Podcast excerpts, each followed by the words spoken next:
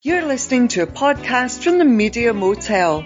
Coming up this week in episode 517 Peace, Love and Rage at Woodstock 99, Why the Stones Love Each Other and the Pistols Hate Each Other, and Reclaiming Amy Winehouse 10 years on. That's all coming up after the B 52s and Love Shack. If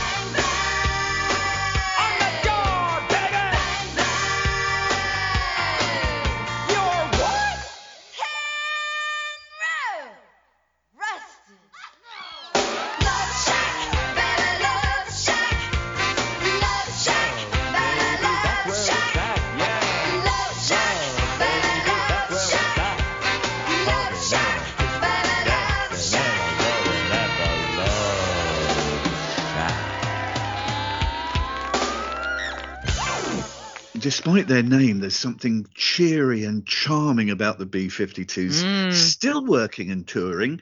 Uh, this was a single from 1989, number three on Billboard, number two in the UK, the B 52s and Love Shack. I mean, I adore that record, and I cannot tell you how many heated debates I've had with people that I've been I've been DJing with as pairs in the past because I think that is a wonderful tune, and it is very much loved by sort of crowds or crowds of women that are out for a good time. My favourite sort of audiences. So Hindus. Um, I played it to a party, a Christmas party of estate agents once, who very much enjoyed it. And and yeah, uh, my people that I DJ with always go, "Oh, Rock Lobster by the BBC is a much better song." Yeah, it is a much better song, but this is what people want. I've never known Love Shack not not lift the spirits of room, and I think it probably suffered from being very overplayed. I will accept that. I think it was everywhere for ages, and I can understand why you know if you feel like you have to if you're being made to listen to something then the charm does kind of slightly fall out of it i know but uh, no i think that's uh, it always cheers me up to hear that it always puts me in a happier place than i was before i heard it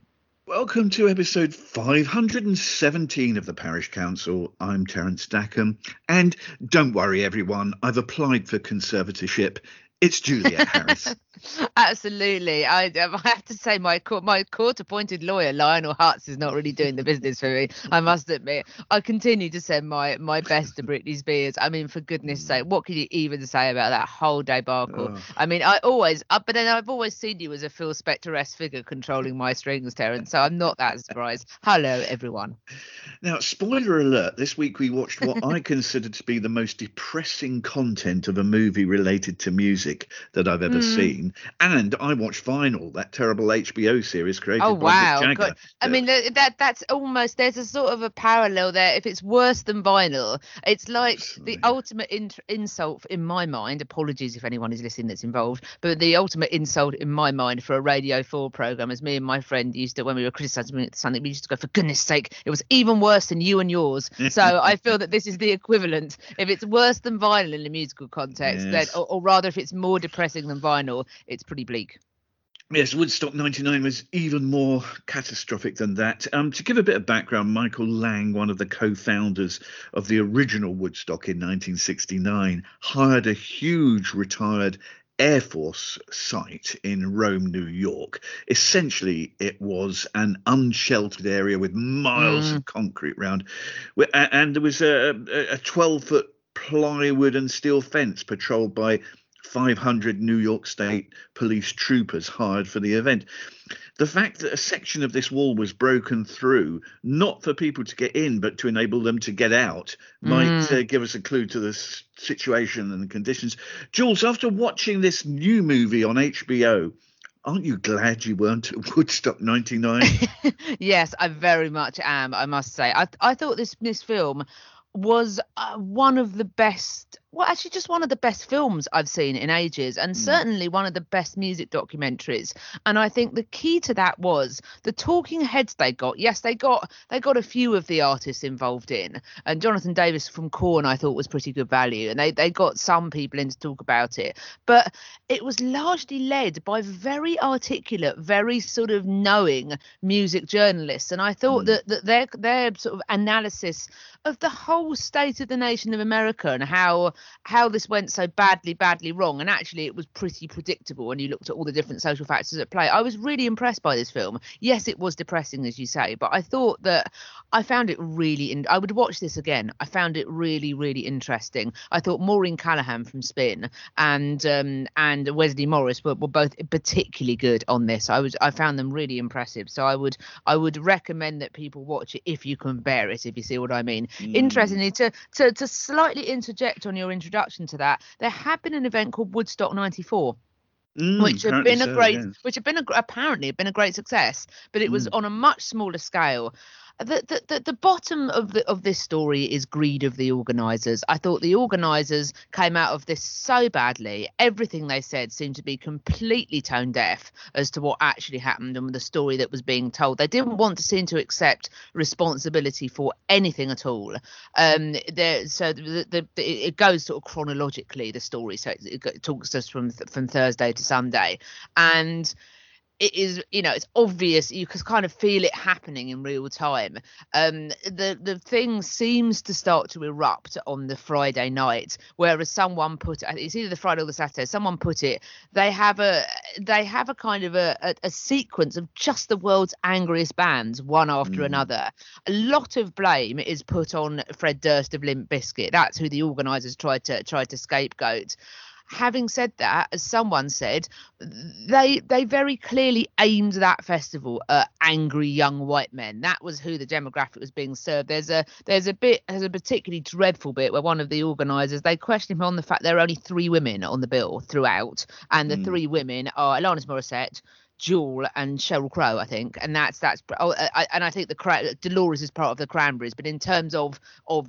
individual acts, Mm. and they they try to claim that it's not it that there wasn't a, someone said it felt like there was a, a quota of women at woodstock mm-hmm. they try to claim that isn't the case but then when you look at the lineup they're all on on separate days. So there's like a woman on friday a woman on saturday. And one of the organisers who i thought was particularly dreadful says says he had he had this habit of being so disingenuous in terms of saying i'm not saying this and then saying what he is saying. So him saying mm. you know it's it's not that you know we didn't think about men and women and booking. It wasn't like that. And then goes on to literally say you know we just booked who we thought was charismatic to which you feel like saying why do you feel that there aren't more charismatic women? It's it's it's a little bit like you know oh we would book loads of comedians. I'm not saying that women aren't funny but but audiences don't respond to them you know it's, it's this completely Mm. disingenuous description. Um interestingly I, so it's, it was like I could say so many things because I thought the film made so many great points. What it was essentially saying, and Maureen Callahan was good on this, was that the Woodstock generation from '69 seemed to think that this was something that the generation below should be enjoying, and it was very much this idea of this kind of top-down society and sort of trickle down. The idea that you know the the younger generation will have what the older generation was because that's what the older generation wanted. They seem to completely not read what people wanted in terms of the things they were looking for. And, and there was a telling bit where the best musical performance, I think, in the, in the whole documentary is uh, Alanis Morissette doing "Ironic." Not a song that I'm hugely fond of, but she is an excellent performance. And then she's followed by the four angry bands. So so somebody Limp Bizkit, Rage Against the Machine, and Metallica. And it feels like there was this sort of battle between the peace and love ideals of the original Woodstock, and then where where the the Society of America found itself in that place. And I thought that the singer Jewel, oh no, she was on. I think I think it was Jewel Jewel uh, Alanis Morissette and and um and and uh, uh, the other one. I, I thought they were. I thought it was really telling that Jules said something that I thought she was very articulate and summed up the issue which was there was a good there was a good narrative about grunge and how grunge was quite enlightened and that kind of finished with the death of Kurt Cobain. And then it, e- evolved into this kind of angry rap metal. And and and the, the documentary begins with the sort of the idea of the American dream and the fact that the decade has been a decade of almost constant growth in the 90s yet with very low infect it's sort of inflation. So it's like the dream conditions. And and Jewel makes the point maybe the problem was is that our generation didn't really have anything to be angry about or anything to protest about because it was a time of it was literally you've never had it so good. And so and yet there is this anger amongst the the, the, the young white men in it that i mean I, I i thought it had so many things to say about about what was going on and how all these these these sort of the factors interacted. But the key quote so that so the problems begin fairly early on where the, it's so badly organized the sanitation breaks down almost instantly. It's insanely hot. So people are people are sort of losing their minds from the very start. Water is charged at the same price as beer. And the the organizers sort of say you know they, they kind of with all these craven excuses even now they can't look back on it with any reflection at all. And one of them turns to the camera and says well let's face it this was not a poor man's festival. And it's like if that is the quote that absolutely sums up where where this is uh where where this has gone. It, it it was it was i thought just as you say extremely depressing but also extremely interesting in that rather than just where well the film was so good but rather than just showing everything on fire at the, and the, the destruction it's really good i think in in describing the conditions in which that happened i thought i thought it was it Mm. was really really good yeah like you say not the happiest of watches but i thought it was incredibly well done and i have to say for all that occasionally they they make things that are irritating like vinyl. It was a really high quality production by HBO. I thought it was really good. My, my first point is one I often make in in that this movie was too long.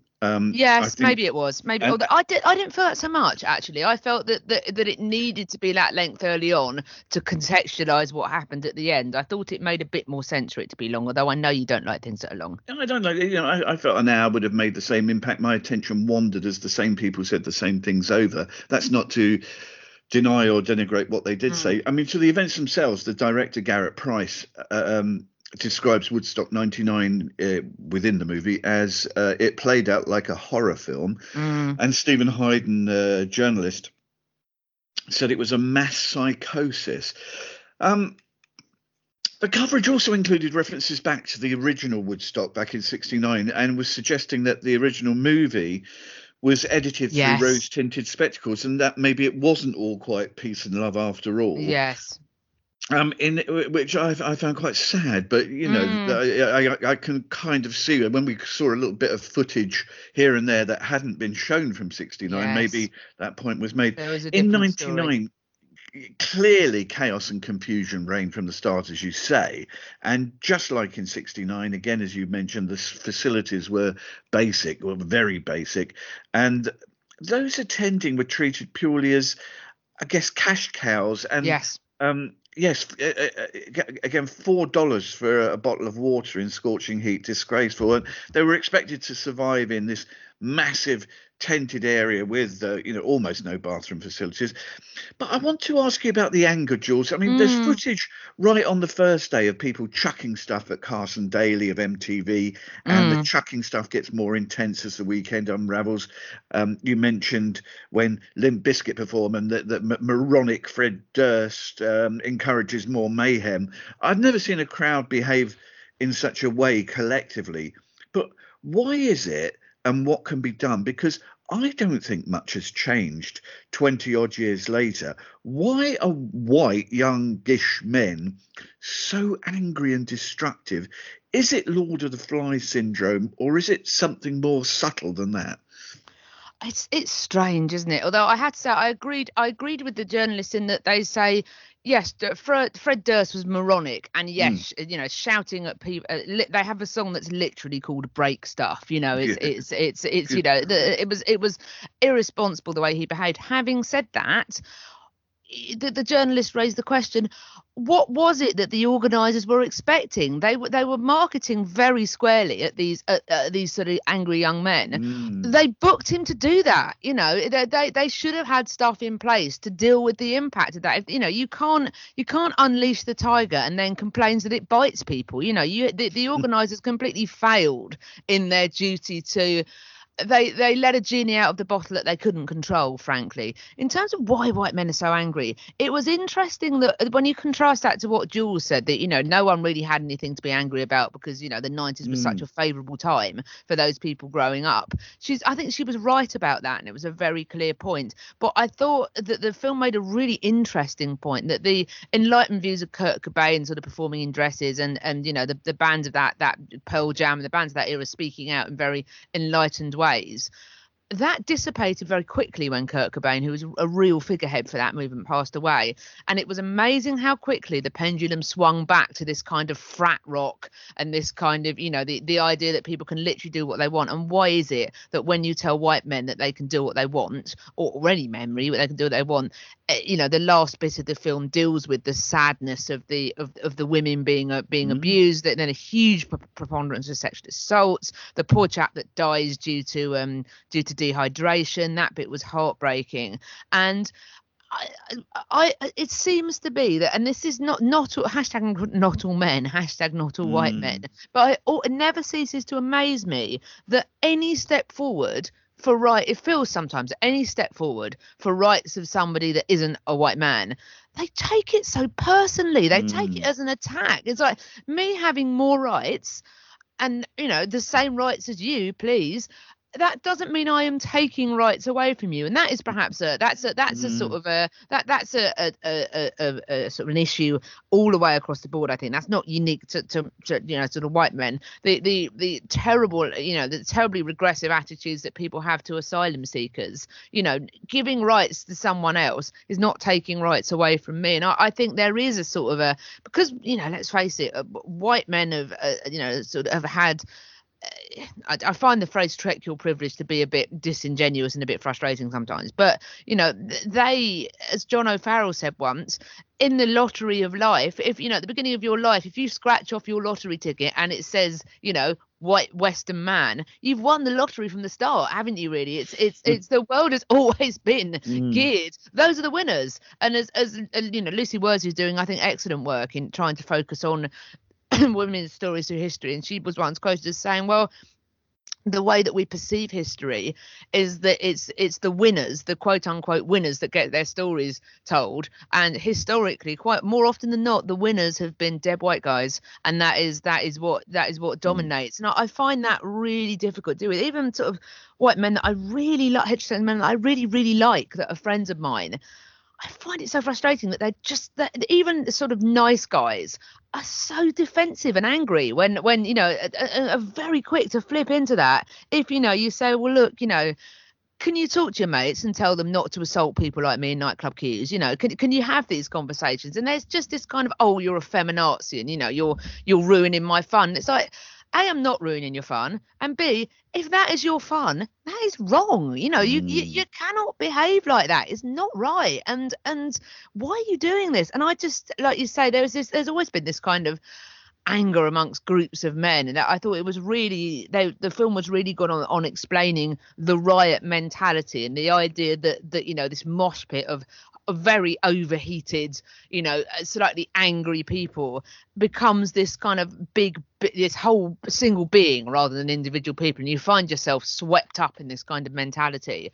I, I, part of it and this sounds perhaps regressive but i do think that part of it is a kind of you know the groups of men together. There's this kind of I'd like to think of it as collective testosterone. It kind of Mm. becomes this sort of this this this huge kind of riot. But I I find it really difficult, and I I, I hate the fact that um that you know speaking as a, as a woman and a gay woman, it all it feels like one step forward, two steps back. To to quote the excellent FYR by Le Tigre, I just I find it so Mm. depressing that when whenever the you know whenever the pendulum swung one way with grunge and riot girl and that sort of now parallels over here with Britpop over here. The early parts of Britpop were really interesting. And you still had the riot girl movement and you know you had voices like PJ Harvey. And you, you started off with you know with with uh, early Suede saying interesting things about androgyny. And and and yet Britpop then became you know Mm. people, you know, but lads with their tops off chanting and loaded magazine, and it kind of and it feels like the pendulum swings in a slightly un- enlightened direction,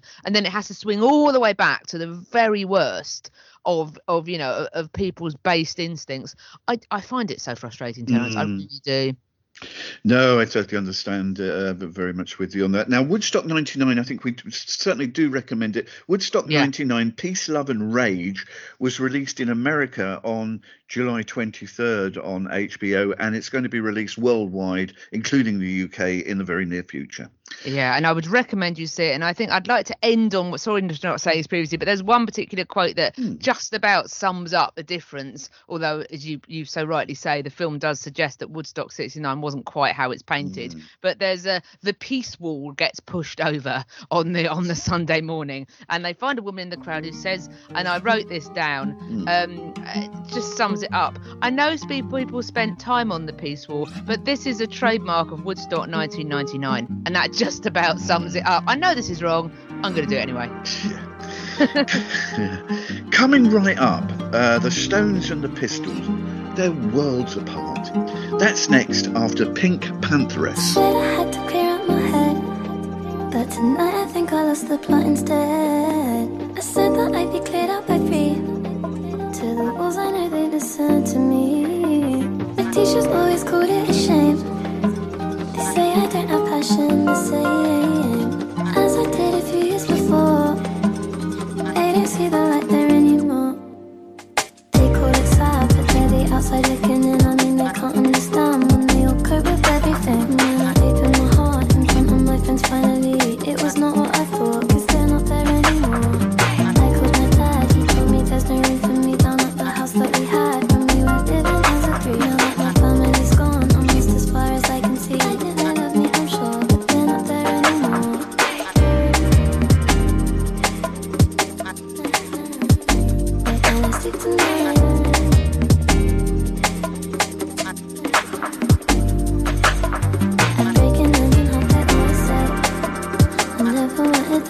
This way.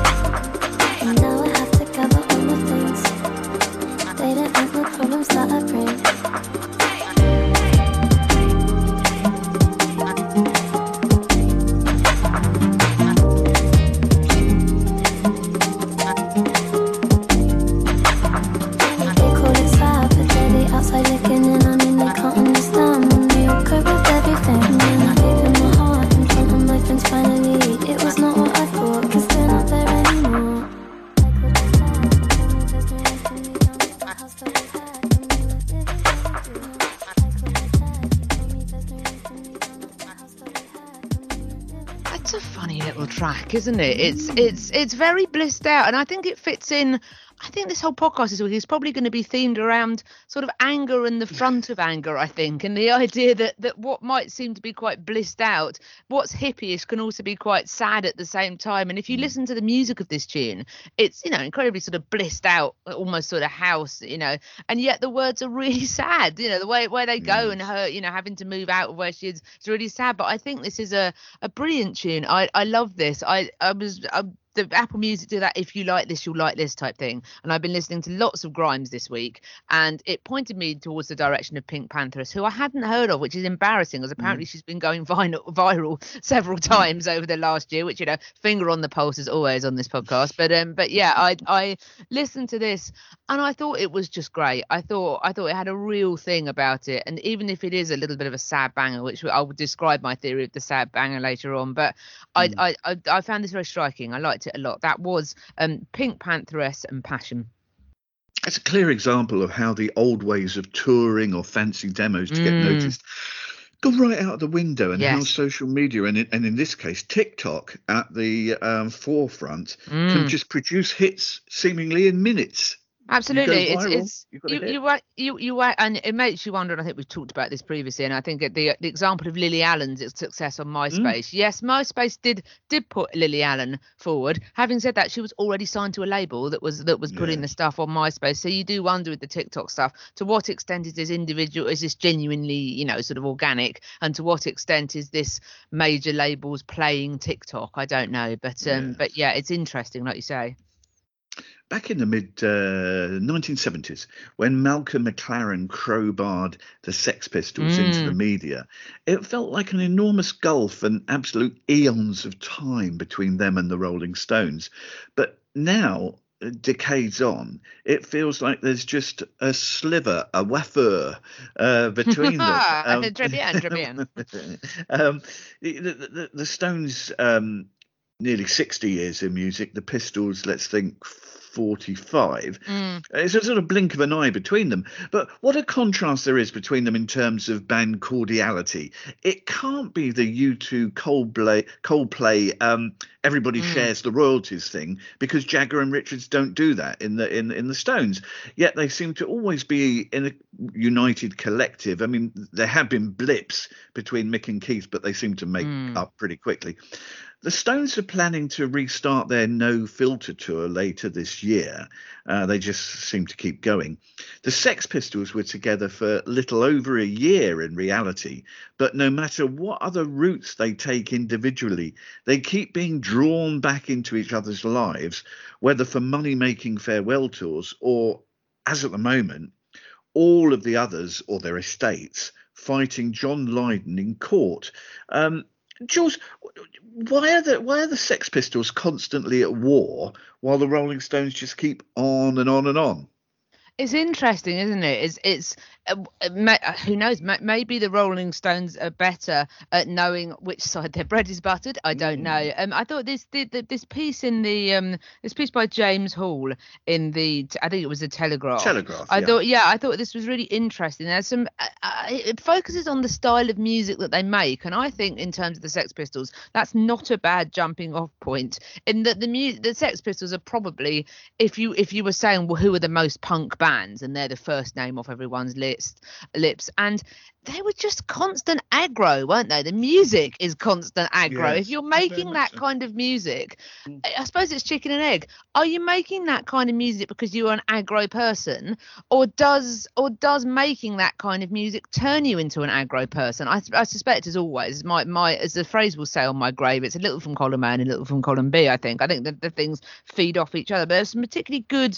Um, so this all focuses around the core case where uh, where you've got Jones and Cook cook you know so wanting this this wanting to use the Sex Pistols music in this in this series for, that Danny Boyle is making, and Johnny Rotten say uh, John Lydon say no, no, he doesn't want that, and they they said uh, they this says here this, the Pistols were angry, arrogant, and aggressive, vicious and rotten by name and nature. Their disenchantment with the elite and the establishment was rooted in the sense it portrayed its practice. No wonder then that one of their numbers against a glossy TV version of their history, directed by an Oscar winner, co-written by the man who wrote Strictly Ballroom, and funded by a Disney and American streaming company. Now you could say, you know, why is why is Rotten against this? Uh, There's one argument saying, oh well, maybe Rotten is is true to the to the punk ideals. The, the, the counter to that is that Rotten made most of the money from the Sex Pistols, and as is often the case, the rhythm section are often hung out to dry, aren't they? You know, Yes. and, and maybe apparently it's said here that, that Jones and Cook were the only people in the band that really got on with each other. They nobody got on with anyone one else apart from them. I think rhythm sections are often tied together. I think because you're literally keeping the show on the road, aren't you? The drums and the bass, mm. and and for little thanks, it has to be said, you're not out the you're you're not the singer out the front, and you're not the creative genius on guitar. You're literally the people that are plodding along trying to hold the sh- the whole show together. And that, I was investigating recently a band called Savages, who I was very fond of, an all-female band, who are on hiatus, hiatus, and have been on hiatus since uh, 2017, I think. And I was last night I was thinking, you know, where are they? What's going on? And I hadn't realised they'd officially officially got on a break. Jehnny Beth is everywhere at the moment. She's done a, a, an album with, with um, Bobby Gillespie from the from Primal Scream, and interestingly, of all the members of the band, uh, when I'd seen them live a couple of times, the, the, the bass and drum, the rhythm sections seemed to be the ones that were keeping everything going.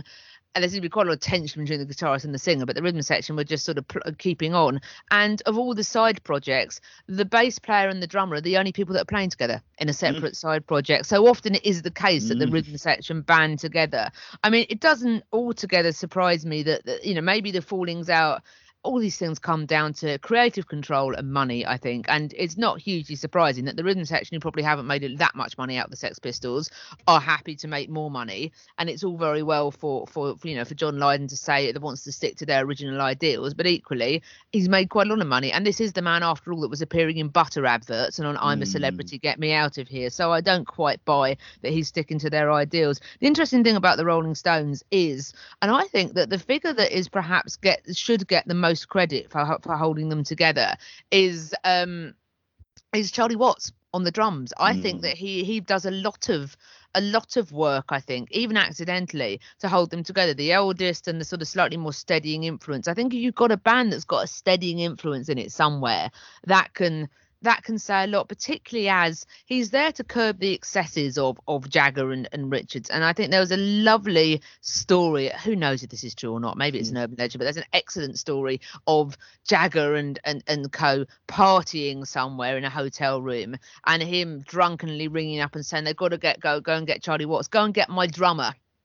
No. Charlie Watts dresses in a three piece suit, turns up, punches Mick Jagger to the floor and says, Actually, you're my singer, and then leaves. So, so and I do think that maybe if you've got that figure mm. that, that is able to, to sort of hold it together and mm. to stop to stop the you know the, the glamour half of the band because I do think bands operate in two halves. Sometimes it's a bit different. Sometimes you know that the, the drummers are more a more sort of forthright. I remember reading a, a, a an interview with a band that I love very much, Electrelane, an all-female band in Wire magazine, and this would have been 2004, 2005. And the, the the journalist interviewing them made a point of saying that the drummer Emma Gaze was much more vocal than drummers were usually. She was sort of one of the the main people that were talking in the interview, and usually you would expect the singer and the, the guitarist to be sort of the the the, the loud ones. So maybe it's it's to do with image in band dynamics, who you have in the band, how those how those figures work, and also the ethos of the band as well. That the, you know the Rolling Stones were not a punk band. Their their their mission was not I want to destroy passers-by. Maybe that maybe that made them easier to hold it together. I, I don't know, but yeah, I, I do think it's very telling that you know it's it's easy to to claim that you're you're maintaining punk ideals when you've already made your money. Yes, I suppose one major difference is that the Stones. Uh, key figures grew up together with a shared Yes. passion for music and the blues. And when Ronnie Wood came in, he was already a familiar figure to them, a sort of soulmate. Whereas the Sex Pistols were a contrived, almost cartoon like conglomerate with a whiny shouter instead of a singer. Yes. And the point being that they were thrown together by McLaren and to a degree Bernie Rhodes. And then when they ditched probably their most able musician in Glenn Matlock, Yes. they replaced him with someone even more hapless Absolutely. and musically inept than John Lydon with the moronic um, Sid Vicious. It's it's a curiosity to try and figure out why some bands, and I mentioned Coldplay and U2 earlier, why some seem to stick together so easily and comfortably, whilst others Mm. like say Oasis, Crosby, Stills, Nash and Young, the Sex Pistols, all from different generations, are eternally drawn together by fans, um, sort of in a sort of theoretical sense, and the media, yet are constantly blown apart by the personalities in the in the Mm. group. I think that's really interesting. I Mm. think the fact that um I think growing up together, or certainly being all together at a formative point of your development, Coldplay were all at university together. Mm. Um, Radiohead, another band that have been together with no right lineup changes Yes. for you know th- over 30 years. They were all at school together. I think there's Yeah. something to do with there's something to do with having a bond at a fairly young or formative age that carries you through. I mean, U2. Look at U2. They've not been. They were at school together, and they've they've not had any lineup changes. Yeah. I th- I think I think the younger that you get together, or the the earlier on that you get together, the more likely you are to stay together, unless someone develops a serious problem, and that's usually drug related, isn't it? So I'm thinking of, of Topper Headon being asked to leave the Clash. I'm thinking of um the the brief period where um where um Andy had to leave the Smiths, the bass player had a developed problem with heroin and, and Oh yeah. and and but then what did come back but uh, although that was again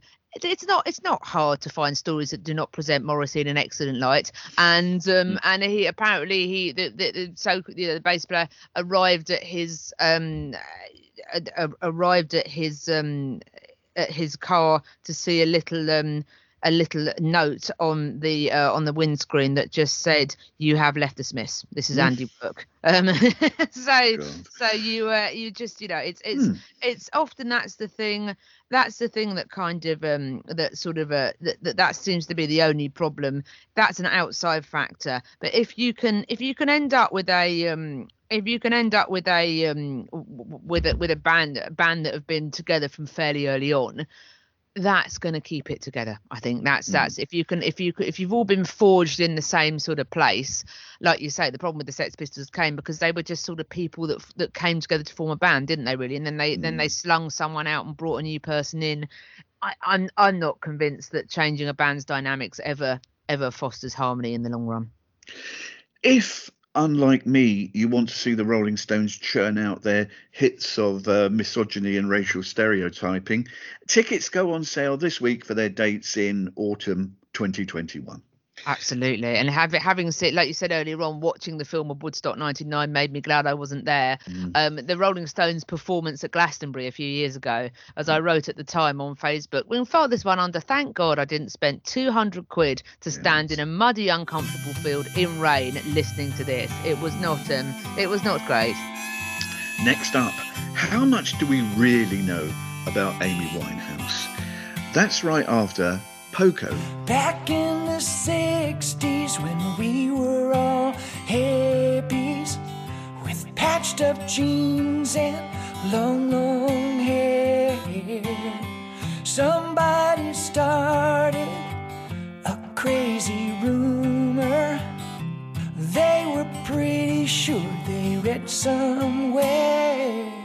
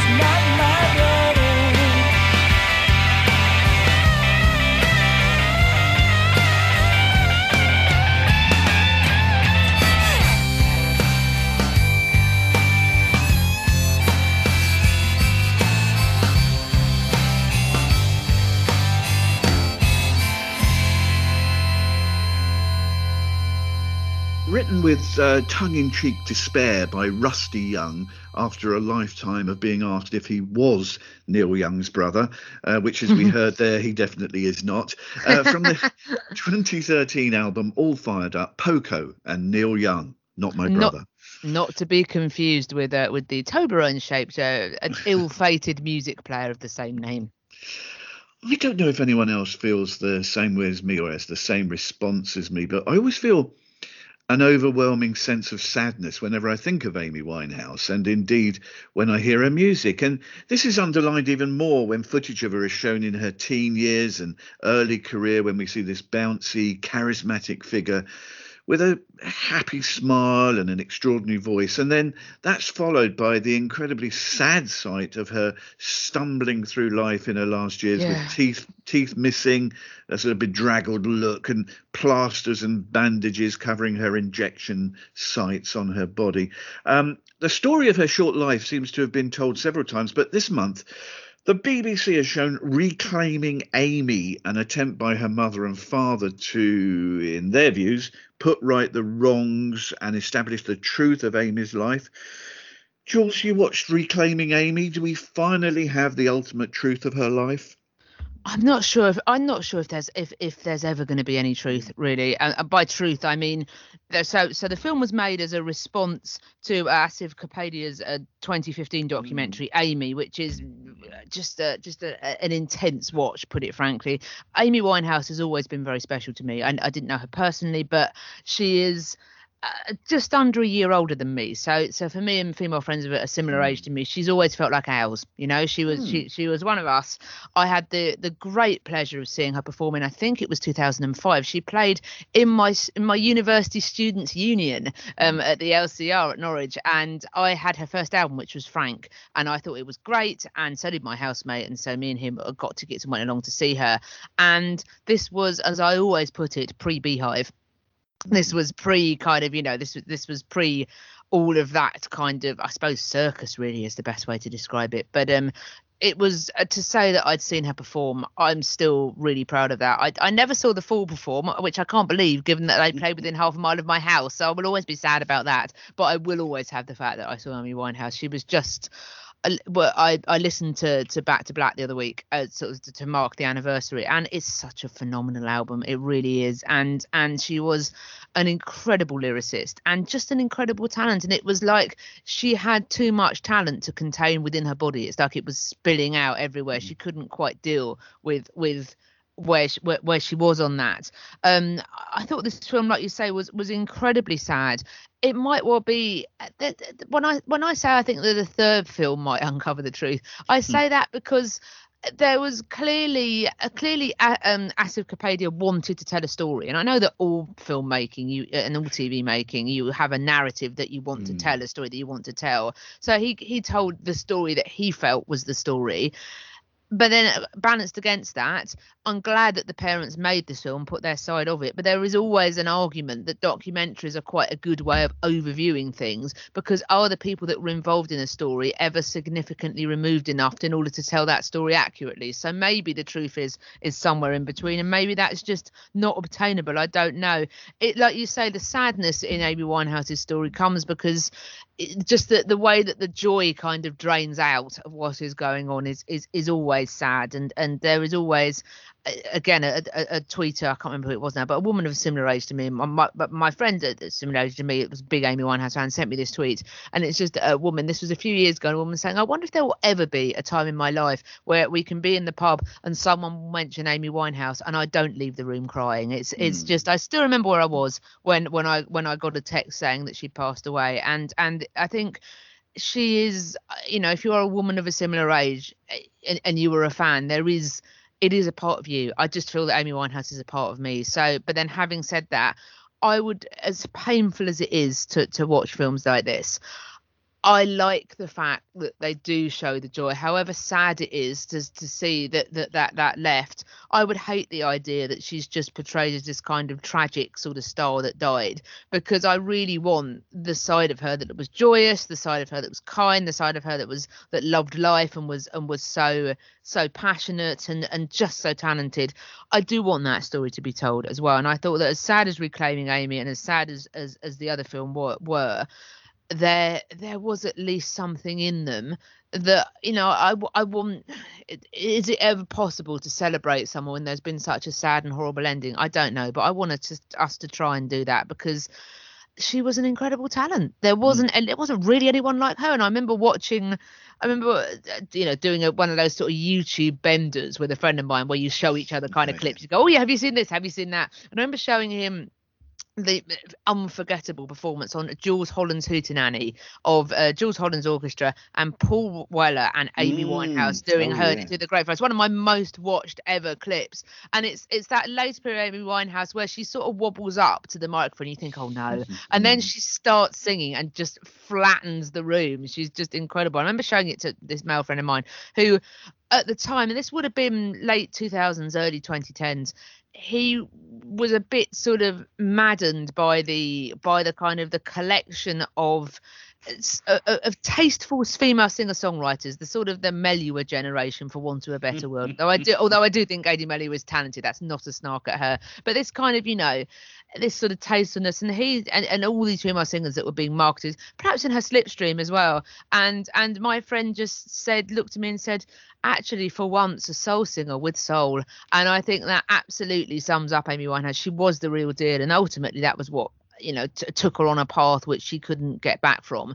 You know you can debate all over the show to what extent you know the people around her were or weren't help weren't helpful but it's you know i i I, I don't want to stop talking about Amy Winehouse as difficult as it is because she was incredible. And and to some extent, you know, I I want that and this is not a criticism of you personally, but when we when we talk about sort of how mm. sad it is, and and and you know, and, and there is this kind of narrative of oh poor Amy, she, she undid mm. herself.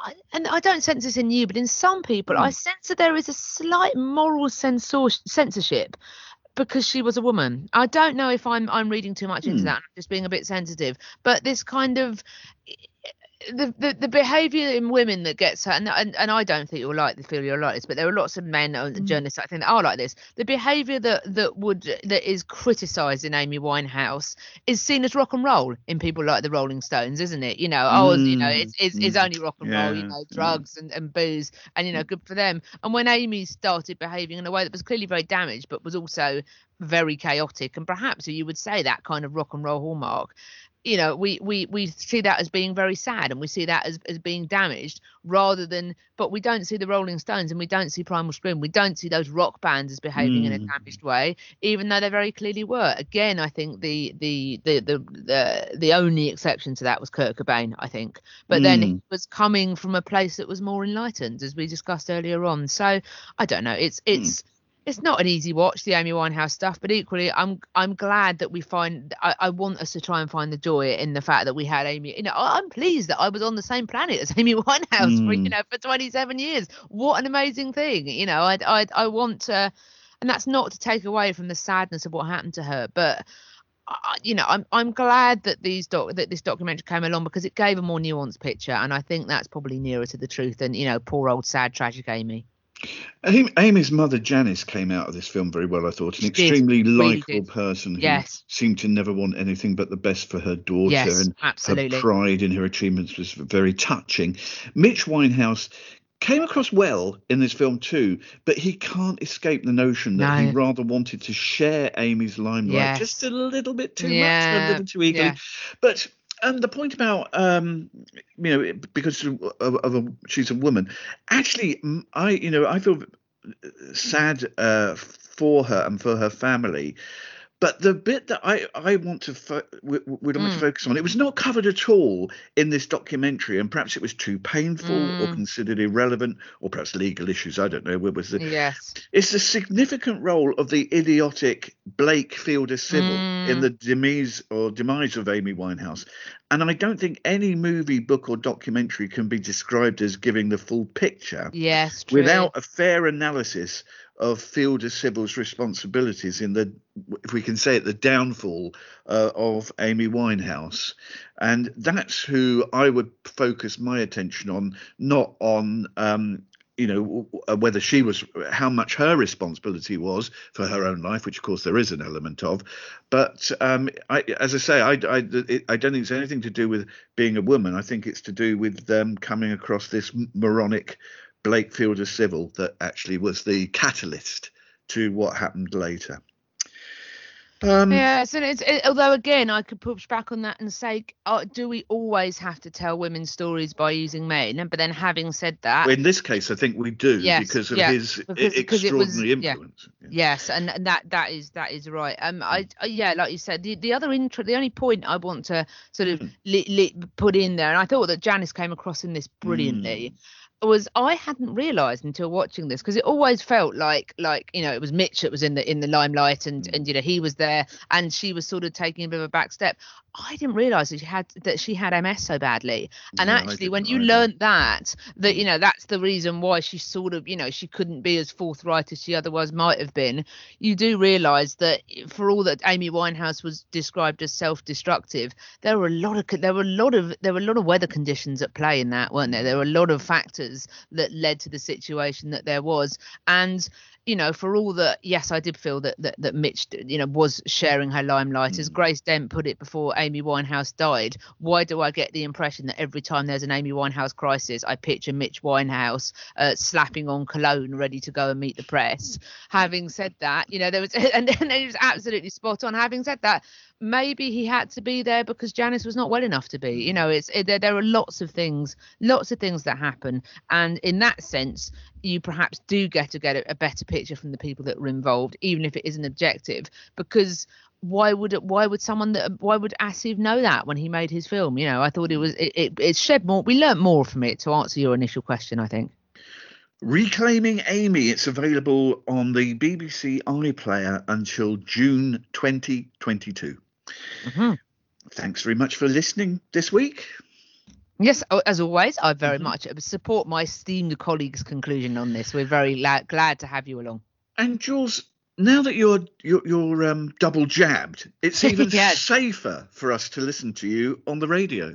Absolutely. You know, now you, you can you can lick the screen to your heart's content now, knowing that you're 80% less likely to catch something, etc. Yes, I'm double jabbed and ready to rock. By which I mean I fell asleep in a copy of Cold Comfort Farm earlier on this week. So yeah, obviously making making the most of my newly newly semi-invincible status. Um, yeah, I'll be doing my smooth sailing show again. That is something that I do on Mixler, mixler.com forward slash Juliet hyphen Harris, or search for my name on the site. I go live 7 to 9 p.m. on Sunday evenings. Everything's available on the show reel if you miss it on Mixler. And I just play a load of tunes that are calming yet also uplifting. I try and play stuff that's as smooth as possible just to try and find a way through this time, really. That's why I started doing this show. And that's what I'm going to keep doing all the time we're in this time. And who knows how long that will be. to play us out uh, back to Amy and a track really related to her tu- her turmoil. Absolutely, and and and I think this sums up well the idea that we can acknowledge Amy Winehouse term Amy Winehouse's turmoil while still enjoying her music, hmm. which had a lot of joy in it. And I feel this is a, a joyful song musically. And I alluded this earlier on. The idea of the sad banger, the idea that that you've got this tune that is so uplifting, and yet the lyrics are really difficult and and really and tell a really sad story. We had that with the the Pink Panthers track early on. I seem to be into the sad banger at the moment. It seems to be where I feel that's where my mood is. I feel that's where the mood of the nation is. The ultimate sad banger being a Band of Gold by Freda Payne. You play it, uh, you know, I used to play it out, and everyone gets on the dance floor to kind of, you know, sort of dance along. And uh, that night on our honeymoon, we slept in separate rooms. I mean, it's not a happy story. No. It's not. It's not a cheery song, and yet it's a party floor filler. And you know, you could say this about, you know, why do they always play the one I love by REM at weddings when it's actually a song about, you know, a simple prop to occupy my time about the one that they left behind. I I, I find it fascinating that you can have these multiple factors at play in the same song, and uh, and and I think this song. I know that uh, unfortunately rehab has become the unfortunate uh, the unfortunate mm. epitaph for Amy Winehouse, but I feel that this song is how I want to remember Amy Winehouse, which is joyful in its kind of cartwheeling and yet acknowledging the, the troubles of her life, but yet saying my tears dry, my tears dry on my own on their own. You know the fact that she is just it's about resilience as well and i'm i will never stop being sorry that she didn't come through what she went through but i would like to remember her by this. And also this is part of my ongoing theory slash fight with the world that track seven is the best track on albums. I will we, we might revisit this in, in i've had this rouse so many times with people but anyway this is track seven from back to black. Uh, this is amy winehouse and tears dry on their own. All I can ever be to you is the darkness that we know and this regret I got accustomed to. Once was the ride when we were at our height, waiting for you in the hotel at night. I knew I had him at my match, but every moment we get snatched. I don't know why I got so attached. It's my responsibility. And you don't own nothing to me but to walk away. I have no capacity. He walks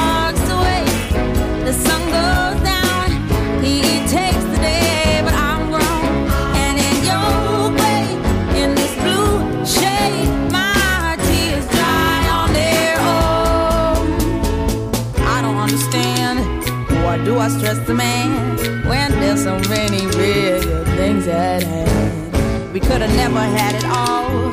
We had to hit a wall. So this is inevitable withdrawal. Even if I stop wanting you and perspective pushes true, I'll be some next man's other woman. So I cannot play myself again. Should just be my own best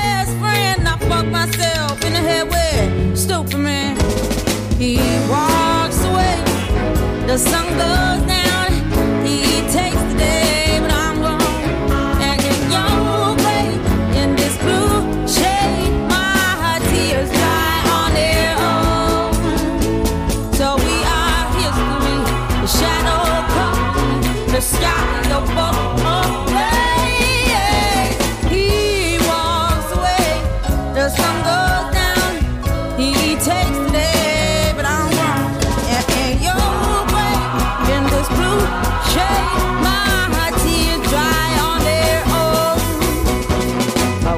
Could say no regrets and no emotional days. Cause as we kiss goodbye, the sun sets.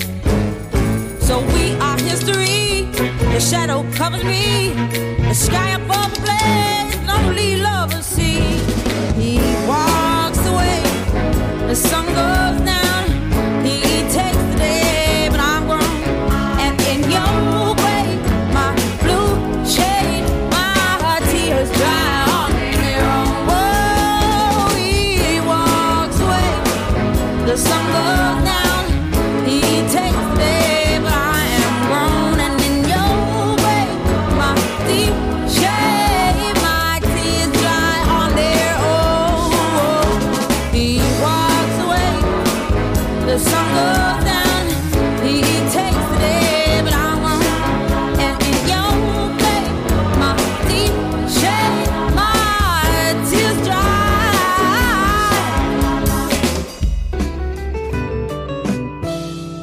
listening to a Parish Counsel production.